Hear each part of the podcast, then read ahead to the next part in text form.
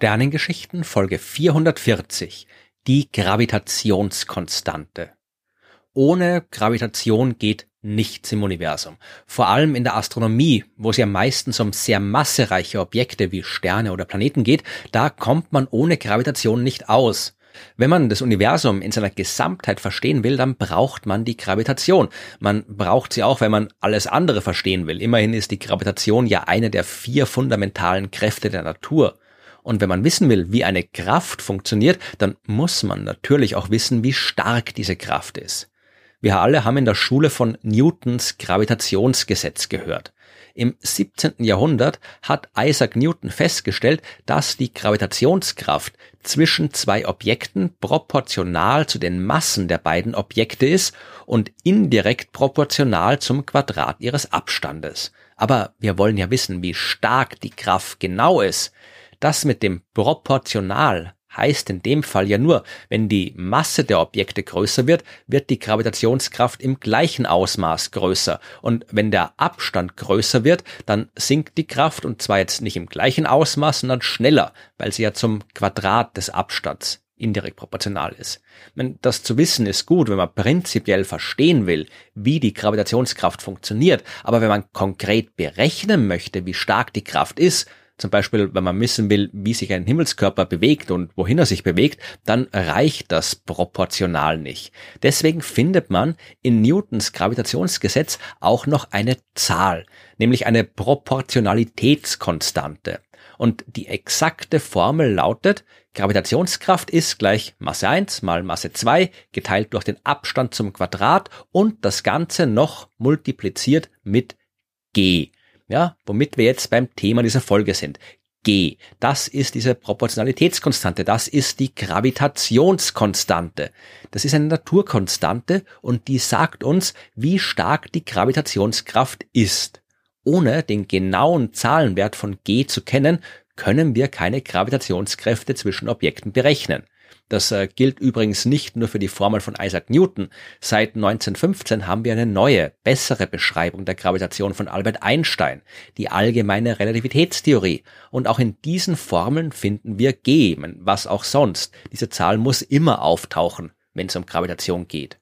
Aber schauen wir nochmal zurück ins 17. Jahrhundert zu Isaac Newton.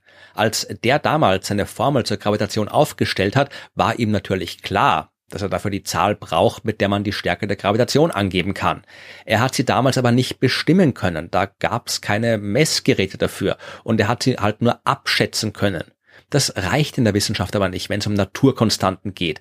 Dann wollen wir dies so exakt wie nur irgendwie möglich kennen.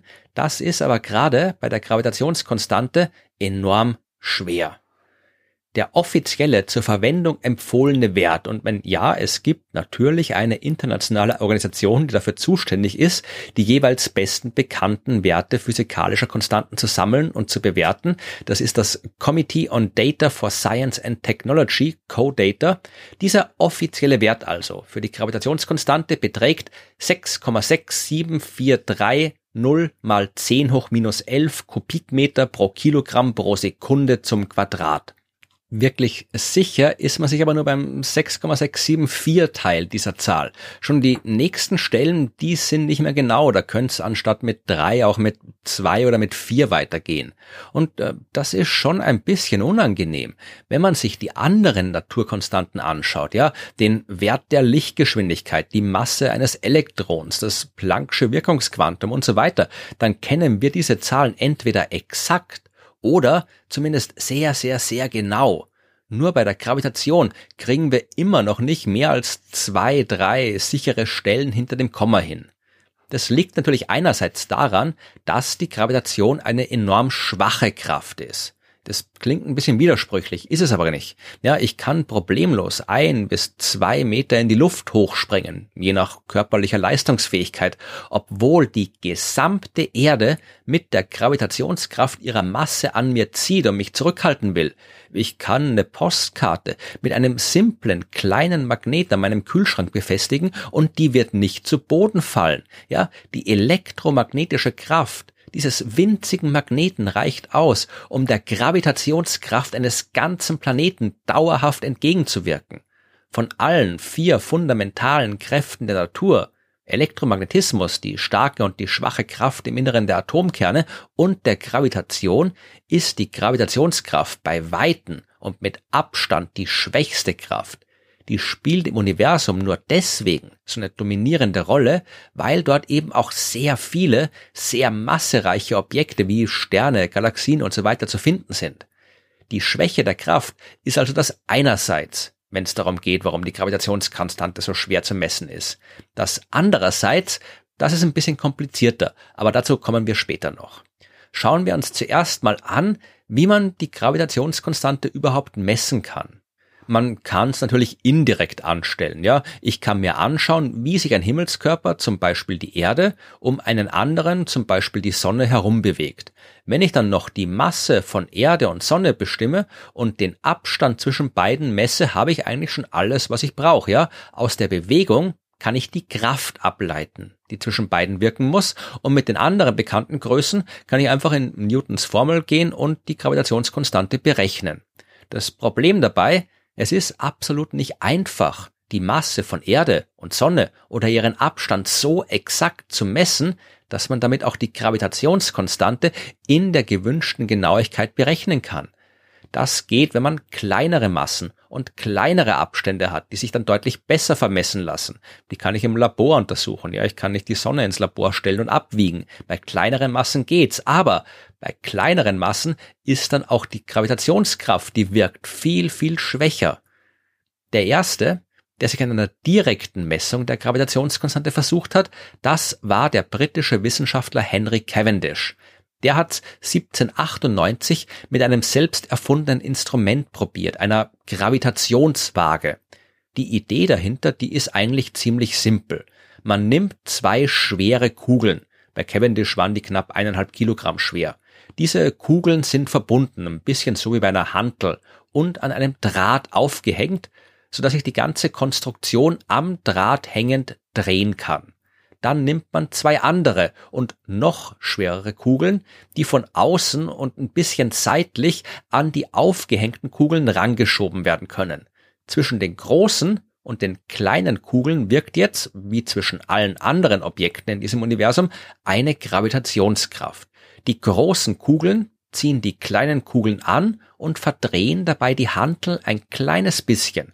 Ja, diese Verdrehung, die kann man messen und aus der Stärke der Verdrehung folgt, sofern man die Massen der Kugeln und ihren Abstand kennt, die Gravitationskonstante.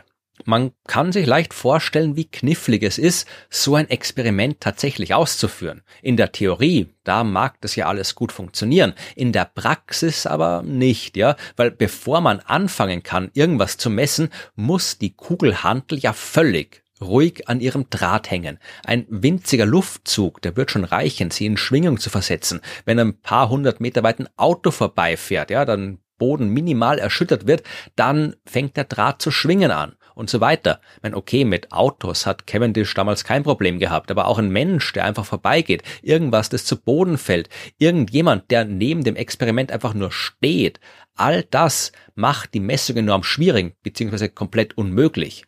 Cavendish hat das Beste getan, das alles auszuschließen. Er hat den ganzen Aufbau in einer Kiste verpackt, die Kiste hat er in einen Schuppen gestellt, alles ist verschlossen worden und dann hat er erstmal lange, lange gewartet, bis sich die Kugeln ausreichend still verhalten, bis sich alles beruhigt hat. Beobachtet hat er das nur von außen und aus großer Entfernung. In die Kiste und in die Wand des Schuppens hat er winzige Löcher gemacht und durch die hat er aus großer Entfernung mit einem Teleskop sein Experiment beobachtet und kontrolliert. Er hat sich also wirklich Mühe gegeben und der aus seiner Messung berechnete Wert der Gravitationskonstante, der betrug 6,74 mal 10 hoch minus 11 Kubikmeter pro Kilogramm pro Sekunde zum Quadrat. Das ist knapp ein Prozent Abweichung vom heute empfohlenen Wert. Ein Prozent Verbesserung also in mehr als 200 Jahren. Wieso haben wir da nicht mehr geschafft? Das liegt natürlich nicht dran, dass wir es nicht probiert hätten. Natürlich gab es in der Zeit seit damals immer wieder neue Messungen. Am Messprinzip hat sich seit Cavendishs Zeit wenig geändert. Es geht immer noch darum, den Effekt zu messen, den zwei Massen aufeinander haben. Ich meine, natürlich hat man die Methode schon ein bisschen verbessert, aber die Resultate, die bleiben deprimierend ungenau. Verschiedene Experimente haben im Lauf der Zeit unterschiedliche Werte geliefert. Ich meine, das ist eigentlich nicht ungewöhnlich in der Wissenschaft. Aber man erwartet normalerweise, dass man sich immer genauer an den korrekten Wert herantastet. Bei der Gravitationskonstante kriegt man aber Werte, die nicht mal innerhalb der Fehlergrenzen der Messung übereinstimmen. Man hat mittlerweile dann auch mit komplett anderen Methoden probiert und ohne zu sehr ins Detail zu gehen, ja, da geht es dabei darum, die Bewegung von Atomen in der Nähe einer mehr als 500 Kilogramm schweren Testmasse möglichst genau zu messen. Und auch daraus kann man dann die Gravitationskonstante berechnen. Und auch mit dieser komplett anderen Methode, die nichts mit den üblichen Gravitationswagen zu tun hat, hat man Werte bekommen, die nicht mit den anderen übereinstimmen. Und damit sind wir jetzt beim vorhin erwähnten andererseits angekommen, ja. Einerseits ist es so schwer, die Gravitationskonstante zu bestimmen, weil die Gravitation eine enorm schwache Kraft ist. Und andererseits klappt es vielleicht auch deswegen nicht, weil wir irgendwas Grundlegendes noch nicht wirklich verstanden haben. Wir wissen ja, dass die Gravitation quasi das schwarze Schaf in der Physik ist. Die anderen Kräfte, die lassen sich alle quantifizieren, also in einer quantenmechanischen Beschreibung formulieren und im gewissen Ausmaß auch vereinheitlichen, also zusammenführen und als unterschiedliche Aspekte einer noch fundamentaleren Kraft beschreiben. Die Gravitation aber, die passt überhaupt nicht mit den restlichen Kräften zusammen. Einsteins Beschreibung der Gravitation als Krümmung der Raumzeit, die liefert zwar extrem genaue Vorhersagen, die in den letzten 100 Jahren immer und immer wieder im Experiment und in Beobachtungen bestätigt worden sind. Genauso wie die Aussagen der Quantenmechanik. Aber eigentlich sollte es möglich sein, beide Beschreibungen der Natur irgendwie zu kombinieren. Haben wir aber nicht hingekriegt, obwohl wir es seit Jahrzehnten intensiv versuchen. Irgendwas haben wir bei der Gravitation also nicht verstanden und damit natürlich auch nicht bei der Gravitationskonstante. Vielleicht liegt es ja wirklich nur daran, dass wir sehr viel genauere Messungen brauchen. Vielleicht ist es aber auch etwas Grundlegenderes, ja. Vielleicht ist die Gravitationskonstante gar nicht konstant, ja. Es gibt immer wieder durchaus seriöse wissenschaftliche Hypothesen, die davon ausgehen, dass sich auch die Naturkonstanten im Lauf der Zeit ändern können entsprechende Beobachtungen von diversen Phänomenen im Universum, wo das auffallen würde, haben aber bis jetzt noch keine eindeutigen Hinweise geliefert. Wir können ja in der Astronomie auch in der Zeit zurückschauen, ja. Wenn wir zum Beispiel eine Supernova beobachten, deren Licht 10 Milliarden Jahre bis zu uns gebraucht hat, dann hat sie auch 10 Milliarden Jahre in der Vergangenheit stattgefunden. Wenn die Naturkonstanten damals anders gewesen wären, dann könnten wir das merken, wenn wir das Licht der Supernova analysieren, weil dann würden die Dinge anders ablaufen. Wir haben bis jetzt aber noch nichts gemerkt. Vielleicht müssen wir aber auch hier einfach nur genauer schauen. Bis dahin wird uns nichts weiter übrig bleiben, als noch genauere Messungen anzustellen.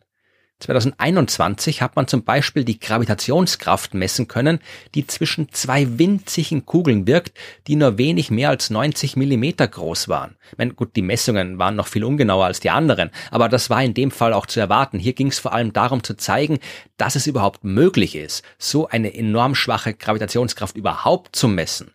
In Zukunft geht das vielleicht genauer und wenn wir in der Lage sind, Gravitationskräfte auch auf so kleinen Skalen exakter zu messen als bisher, dann finden wir vielleicht auch einen Hinweis darauf, was das Problem an der Sache ist. Es ist auf jeden Fall kein akzeptabler Zustand, dass wir die Gravitationskonstante seit mehr als 200 Jahren nicht vernünftig messen können.